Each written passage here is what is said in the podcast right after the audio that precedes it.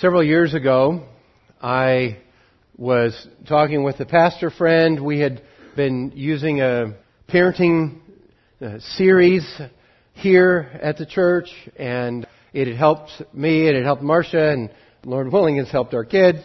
But we were using it, and, and it was and it was helping, and so I shared it with him because he was asking, "Is there anything that you're using that we could borrow?" And I said, "Well, maybe this." And I I, I uh, let him use it, and he brought it back, and he handed it. He, he handed the VHS to me. I'm pretty embarrassed to say. It was a long time ago, and he said, "I don't think we're going to use it."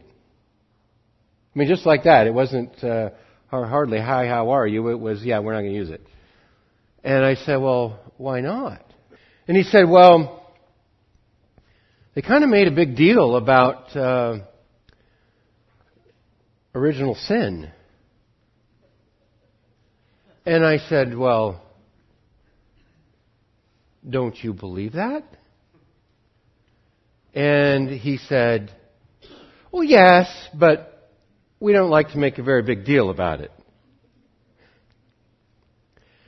And I thought about that, and I'm just going to be honest. Okay, my first response was, Yeah, I don't want to make a very big deal about it either.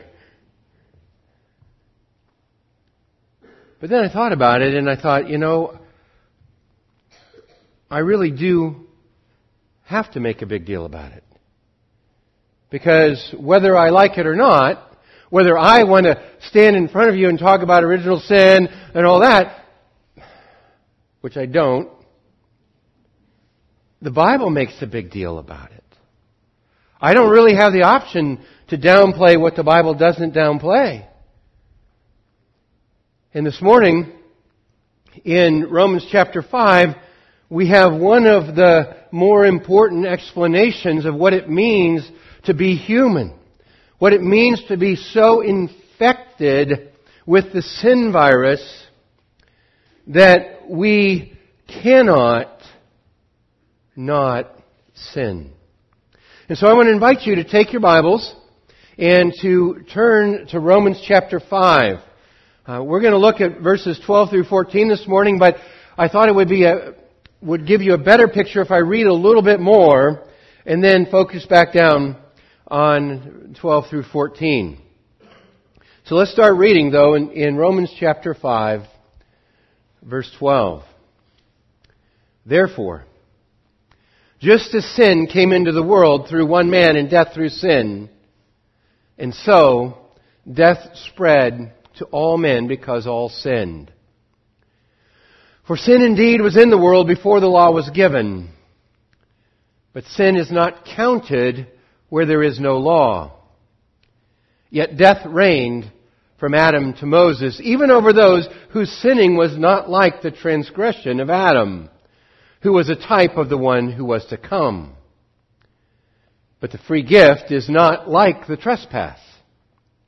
For if many died through one man's trespass, much more have the grace of God and the free gift by the grace of that one man, Jesus Christ, abounded for many. And the free gift is not like the result of that one man's sin. For the judgment following one trespass brought condemnation, but the free gift following many trespasses brought justification. For if, because of one man's trespass, death reigned through that one man, much more will those who receive the abundance of grace and the free gift of righteousness reign in life through the one man, Jesus Christ. Therefore, as one trespass led to condemnation for all men, so one act of righteousness leads to justification and life for all men. For as by the one man's disobedience the many were made sinners, so by the one man's obedience the many will be made righteous. Now the law came in to increase the trespass. But where sin increased, grace abounded all the more. So that, as sin reigned in death, grace might also reign through righteousness, leading to eternal life through Jesus Christ our Lord. And here we have an explanation not merely about how all people become sinners, but we have an explanation in this whole passage about how people become united with Christ and become righteous. And so there are there these two parallel ideas. This morning we're only going to really look at the first one. How people become sinners. And the, the thrust of it is that we become sinners because our great great grandfather Adam sinned. Okay, that in a nutshell is the simplest explanation. Um, Frederick Buechner, a theologian, said this, and it's not very theological at all. He said the gospel, before it's good news, is simply the news that that's how it is. Before the gospel is good news, it's simply news that that's the way it is. And that's what we're talking about today. We're not talking necessarily about all of the, the, the good news that's uh, uh, apparent in what we call the gospel. We're simply saying that there is news about the way that it is. And the news about the way that it is is that sin came into the world through one man and death through sin, and death spread to all men because all sin. That's the news about the way it is. Would I like it to be otherwise? Certainly. Would you like it to be otherwise? Absolutely. But that's not the way it is.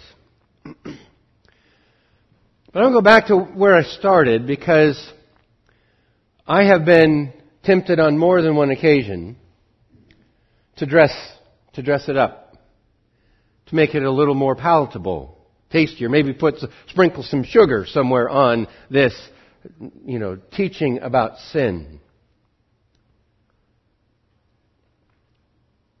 But it doesn't look to me like there's any sugar here. Sin came, death through sin, no sugar, right? But I want you to see, though, why he talks about original sin and why I feel like I can't just dismiss it because I don't want to make a very big deal about it.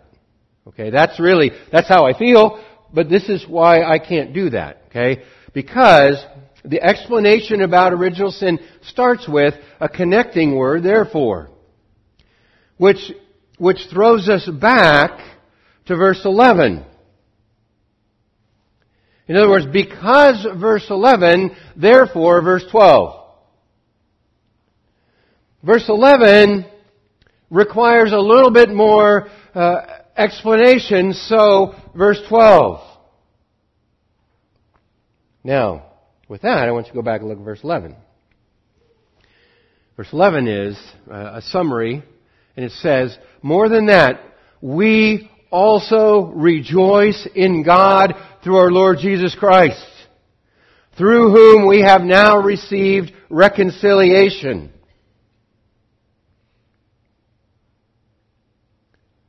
Okay, when somebody says something really great like that, do you know what I want to say? Stop talking. Right? More than that, we also rejoice in God through our Lord Jesus. The, the good news or the gospel as we talk about it, that Jesus came and died for sinners so that God's wrath is satisfied and that they can be counted right before God and have good standing and peace with God and be reconciled to Him though He was angry about their sin, that's good news. And it is a cause for rejoicing. In fact, the very hope in our eternal rejoicing rests in the fact that Jesus has done this for us. We rejoice in God through our Lord Jesus Christ.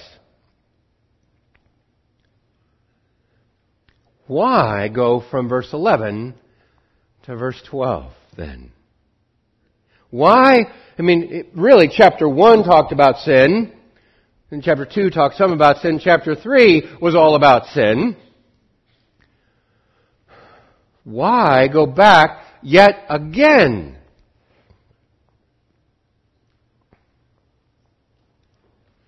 Because really, you can't appreciate the good news if you don't appreciate the way that it is. That's really why. Because we all, we all experience sin. We all experience the death that came through sin. We all hope that maybe tomorrow we won't do as badly as we've done before. But nonetheless, we all experience it. And it's really only when we stop and say, that's how it is. It's only then that we can say, and thanks be to God that Jesus has fixed the way that it is. And that's why he goes from verse 11 to verse 12 to make sure that we, we have this you know, black felt behind this gorgeous diamond. To make sure that the diamond sparkles all the more brilliantly because we, we, we're aware that the black felt is absorbing all the rest of the light. And so this diamond of the gospel sparkles for us more um, beautifully when it's set against this black backdrop. That's what the therefore is there for, I think. And so he goes on to explain it. And he says, Therefore, just as sin came into the world through one man. Okay, he has in mind Adam. Doesn't get to him uh, for a few verses, but he has in mind Adam. That uh, when Adam and Eve ate the fruit, um, that, that was prohibited, they rebelled against the command of God and opened the door for sin to enter the world. Now, he uses sin in a couple different ways here, and I want to make sure that uh, you, you recognize that. We'll start with the way he uses it here. Sin came into the world through one man. Certainly, he did a bad act. Certainly, he transgressed the command of God. Okay, those, that's, that's what we normally think of as sin. Sin is when I do a bad thing. I say something that is not true. I gossip about somebody. I have a bad thought about somebody. Whatever, you pick your favorite. Okay, we all we all have several examples. We think of sin as that one bad thing that I do. Maybe I do it repeatedly, so it's several bad things, but it's a bad activity. Okay, here he's not talking about sin as a bad activity. He's talking about sin as uh, a power. Sin personified. Just as sin came into the world. You can think of it as though, as Adam opened the door and sin walked through it. Or if you, uh, I mean, I, I, talk, I talked about science fiction before, but I mean, you've all seen movies, right, where, where there's some kind of poisonous gas. And then somebody opens the door and that poisonous gas pours through the room and, you know, you see it, you know, heading toward the, the, the, the, the hero in the movie and what are they going to do? That's, that's what happened. Adam opened the door and sin walked through. And sin is when, it, when it's talking about sin in that way, it's talking about sin as a power that makes us uh, do those singular bad things. It's sin as a power that makes us act out in sinful ways. So he's using it in those two ways, and, and here he's talking about it as a power. That Adam uh, opened it, opened the door so that sin might then come into the world and oppress all of us. And he's talking about it as though, as though this sin is passed down from parents to children in a genetic way. As part of their birthright of being human. Okay, and I'm, I could use the word sin nature, but for me, I, that gets confusing, whether it's uh, you know, uh, human nature, sin nature, all those things get confusing for me. but the, the simple fact is the human condition is one where I end up sinning. And I cannot do otherwise. Because it's natural. You see, that's, that's what Adam has done for us. He has, he has made it so that the natural human experience is to rebel against God and therefore to sin. Because He has unleashed this anti-God power all over the human race as our Father. And so sin came into the world through that one man. And it trickles down to the rest of us. And it has different flavors and different cultures, and different flavors and different families, and different flavors and different personalities, but, but like it or not, it is part of the human condition. And then it gets worse. Because it isn't just that we inherited this tendency or are subjected to this power called sin. Rather, beyond that, sin brought with it death.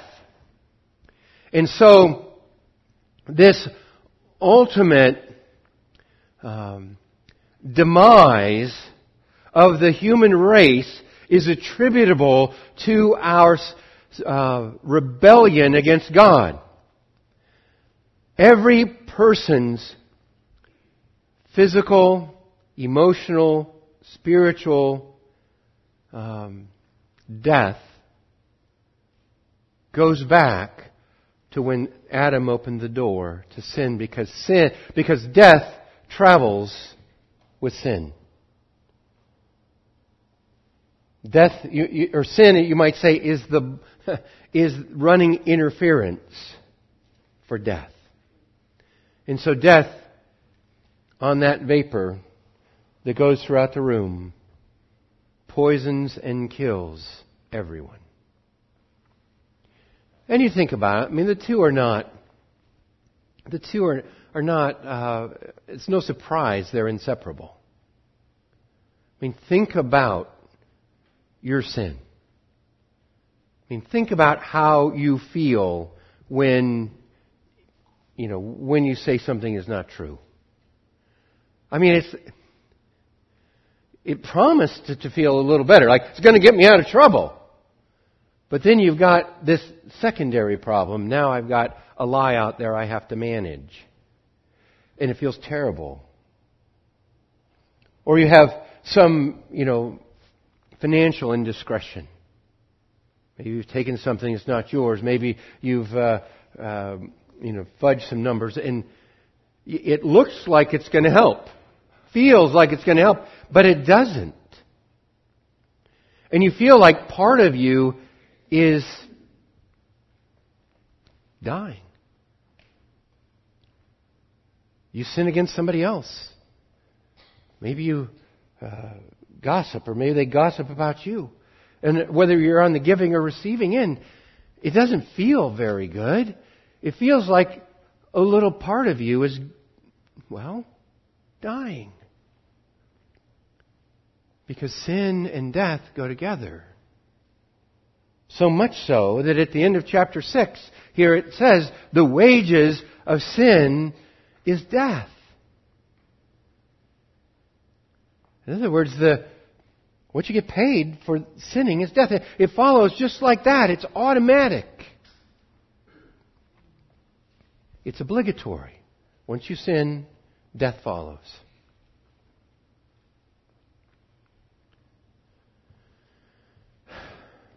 And then death um, creeps in to everyone. You think about this. I mean, so much of our lives, uh, really all of our lives, are affected by this. I mean, one of the reasons that we don't want to concentrate power in the hands of a few in our governmental system is because we're afraid of sin. that power will corrupt. And that that corruption then will bleed over. And whether it's our government or whether it's our um, education system or whether it's the lock on your front door. I mean, all of our lives are colored by this sin and this death.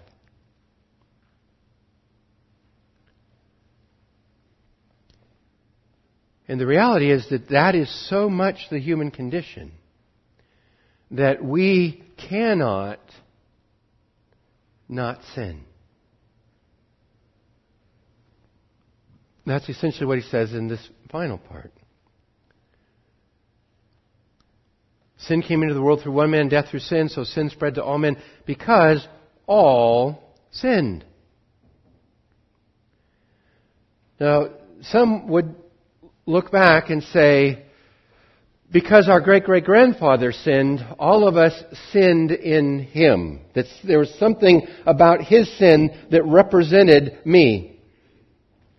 And I think that there is something to that. I don't understand it. But I, that is sort of the way they're talking about it. He opened the door, sin comes in as a power, makes me sit, makes me do acts of sin. And I think that likely is what this is talking about.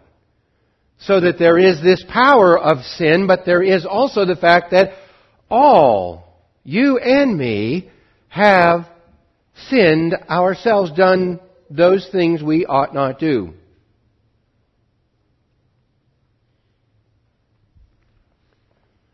One of the things that, one of the ways that we say this, or ways we affirm this, is we are sinners by nature and practice that it is natural for us to sin, but it isn't just a theory out there that applies to all those other folks. I do it too. I practice sin. And I think that this is more the practice because of the way that he goes on in verses 13 and 14 to explain certain acts of sin. And these acts of sin happen as a result of being connected with Adam. And so, he says, For sin indeed was in the world before the law was given, but sin is not counted where there is no law. And so, Adam had this clear word from God. Don't eat from the tree. Okay? Adam ate from the tree. He violated the direct command of God, and we're going to that we're going to get talking about that when we get to the law. But when there was no law, okay, the, the next few generations, the next few generations didn't get that same clear word. And so, the, what the next generations do? They sinned anyway. The power was there, but so were the individual acts of sin.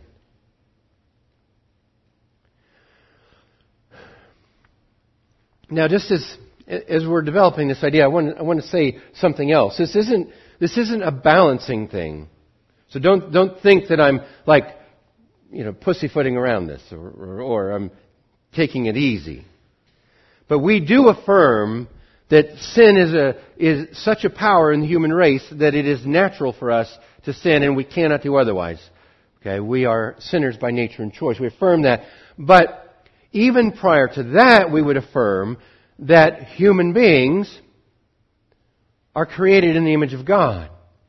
And as the image of God have value and importance and significance because they're made in the image of God.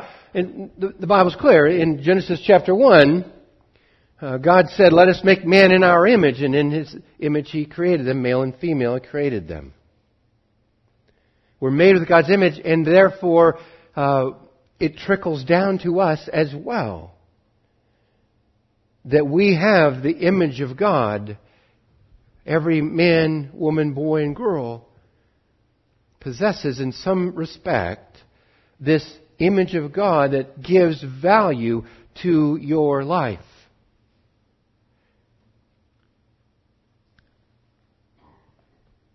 And just like that image of God is passed down from parents to children, from Adam to us, and the Bible indicates that it is. So in the same way, on the same, uh, really with the same mechanism, you might say, sin is passed down from Adam to us. And so we have in our present existence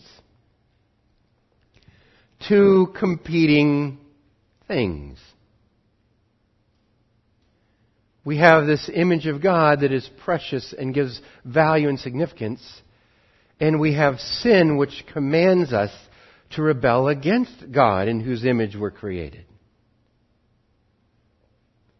We have this inherent worth because a human being is made in the image of God.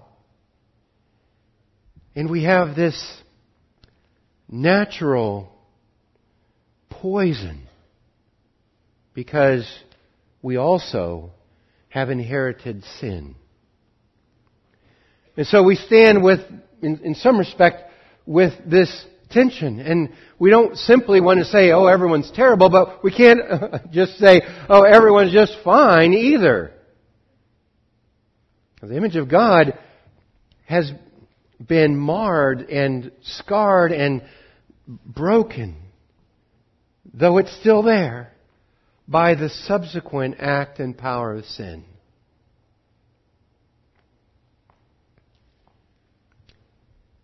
And I think that's important because the longing that we all have for it to be better than it is is part of what it means, I think, to be made in God's image. Because to be made in God's image is to be reminded that God created human beings for a relationship with Him. God created us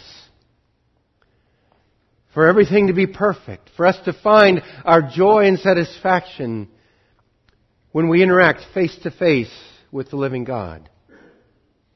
And so He made human beings in His image to do that very thing.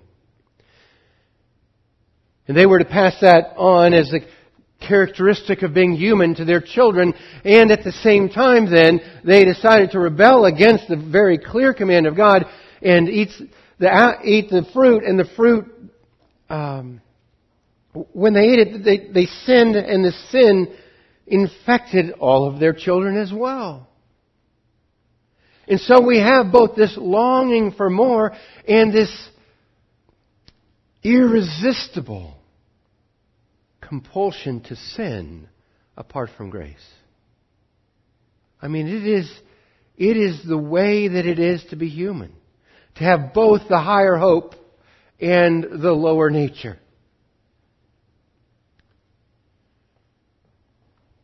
And that is not with respect to the law or command of God or any religion. That is just the way it is. And you look at any culture and they have every, they, they all have different manifestations of the prevailing notion that they're sinful, but they, but it's there nonetheless. Sin indeed was in the world before the law was given. It's part of what it means to be human, along with the image of God. But sin is not counted where there is no law. This doesn't mean that all those folks from, uh, really from Cain until uh, Moses, you know, didn't have sin count. Okay, it just wasn't tallied or recorded the same way because it wasn't this direct disobedience to the command of God. That's what we see in the next chapter, or in the next um, verse. Death reigned from Adam to Moses, even over those whose sinning was not like the transgression of Adam. So, he's got this Adam to Moses period, the human nature period, you might say, between Adam, who had the direct command that he violated, to Moses, who, who brought down from Mount Sinai the direct commands which all of us struggle with. But even in that period, we're not really talking about religion here. We're talking about what it means to relate to a holy God and all of us have a problem with that because we're human. And that's why death reigned. That's why this reign of death is so pervasive. And I just, I just think of all of the things that have been in the news recently that, uh, I mean, natural disasters aside, okay, that's, that's coming in chapter 8. Okay? But just all the human disasters. All the people killing people, people sexually abusing other people, people doing both of those for entertainment's sake. I mean, death reigns.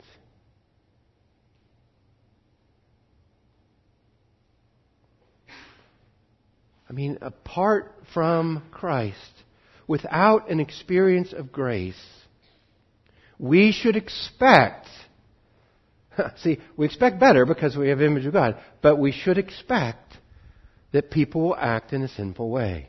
Because sin and death are reigning, and when they do, there are bad results. And some of those bad results make news. And some of them remind us that death is reigning. Yes, it's in the news, but it's also in my own personal life, right? I mean, death reigns in, in my heart. Death reigns in my relationships. Unchecked by grace, which is next week. Sorry I can't get there this week. But unless God does something to me, there will just be this infection of death. I mean, it is. You think of sin nature as though it's this infection, and I will develop a fever. And it will ultimately claim my life. Because it will ultimately pervade my entire being. And you see now, I mean, I can't even talk about it, right? Without being just so icky and so bad that it makes us say, surely that's not all there is. Surely there's something that offers us relief from this. And I want to say that those of us who are trying to find relief by improving our behavior are asking to experience more of this reigning of death. See, most of us resolve to do better. Most of us will, will uh, try and, you know, maybe we go to meetings, maybe we listen to podcasts, maybe we try motivational speakers, whatever it may be. We're trying to somehow pull out of this death spiral that sin has brought us into. And there might be just a little uptick in your plane in that death spiral, but you don't pull out. Only what is coming can pull you out. Only trusting someone else outside of your little plane can pull you out. Death reigned from Adam and Moses, even over those who sinned in a different way. Okay, so we're ultimately creative, and I've already said this in ways we sin, and all of us, when we think sin, will think of something different. A few of us might have some favorites. We're going to have a little club but for the most part, we all think of different ways to sin. And we have our different favorites. And it doesn't matter whether we do it like Moses or Adam or anybody else, because death is still reigning because we're still sinning. But death reigned from Adam to Moses, even over those whose sinning was not like the transgression of Adam, who was a type of the one who was to come. Now, here, dangling at the end of verse 14 is the hope, right? It's just as though it's swinging there somehow, inviting us to say, what are you even talking about? When you're talking about the type of one who was to come. What he's suggesting is Adam is a pattern. Adam uh, is in many regards parallel to someone who was at the time of Adam and Moses still to come. In other words, there was someone coming who would be like Adam,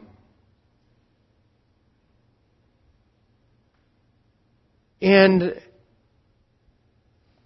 he would be the one to deliver you from that death. And he would be the one to deliver you from that power of sin. In Romans chapter 6 suggests that he is also the one to deliver you from the tyranny of the sin in its individual acts even. Because there's one to come. And Adam is like him. And this is this is what's so amazing. I'm going to do my best here uh, to give you a little bit of a little bigger picture of your salvation here. Because if Adam is over here and he opened the door and sin came and filtered through the entire human race, so that all of us are under its power because there was one person, Adam, who led us in that direction. Then he suggests that's a little bit like the one who was to come.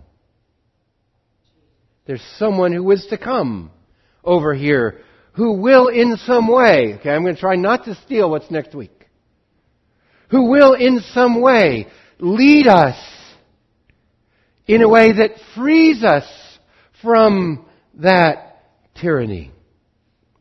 Who will lead us in a way that reverses the cause of death. So that as through one man sin entered the world and death through sin, so there is a free gift here that comes through the righteous act of the one man, Jesus. And when it comes, it pervades to all who have entered into His leadership and those who, who enter into his leadership then are now in this new uh, family, in this new humanity, in this new world where Jesus reigns instead of death. Where grace is the way that things function instead of sin. And it's almost as though gravity is completely reversed where sin takes you down. Over here, where Jesus is the head, you have grace and this free gift that bring you up to God.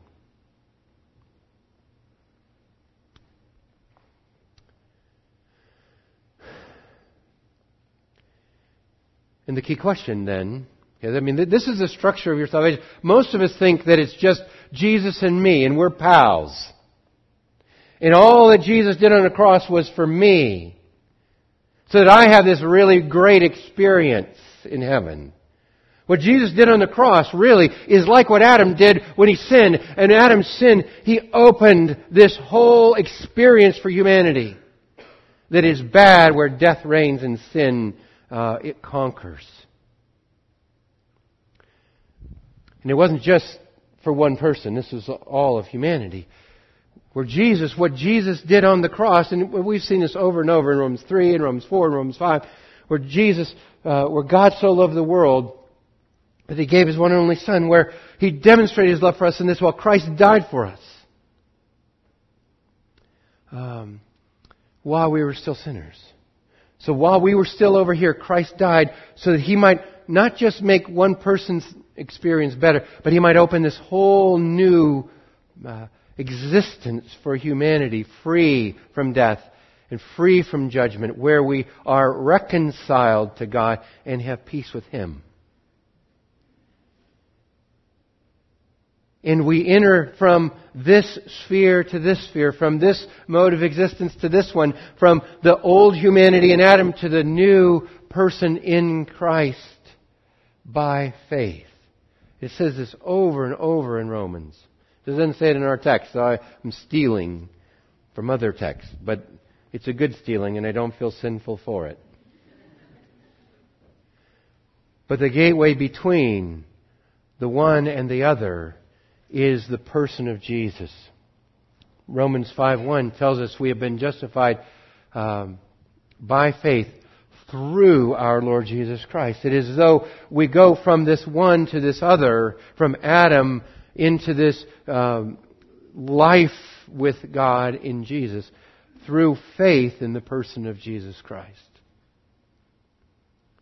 And so, ultimately, our hope rests not in being over here in Adam trying to do a little better, trying to fight our sinful nature, trying to solve our problems and not experience failure after failure until we experience death. Our hope is in the one who was to come so that Jesus, and in the words that are used in the rest of Romans 5, this free gift, this grace, all of that we find over here. That's where we are held up and saved, have peace with God and are reconciled. And so ultimately, this message is not a do better, try harder message. This, is, this message is simply an invitation for you to give up on this to say, I can't reform myself. The message of today's text is you cannot reform this. You must instead be rescued from it by Jesus so that you have this new existence in Christ. And so my invitation is, won't you please trust Christ? Won't you just wave the white flag? and say, you know what? I can't make it work over here. I must trust in Jesus and raise His flag and trust in Him to be the standard bearer, the leader of your life. And when He is, that's where peace, that's when peace comes, that's when freedom comes, and ultimately, that's where life is. And so when we we say we're talking about Romans where we're fully alive. We are fully alive in Christ. Where we say we're a New Life Church and our, our mission is to engage people who are disconnected from God so they delight in Him through Jesus. We're saying, we go back to verse 11 and we talk about what's bad about people so that we rejoice in being reconciled to God and free from the tyranny of sin and death. Let's pray.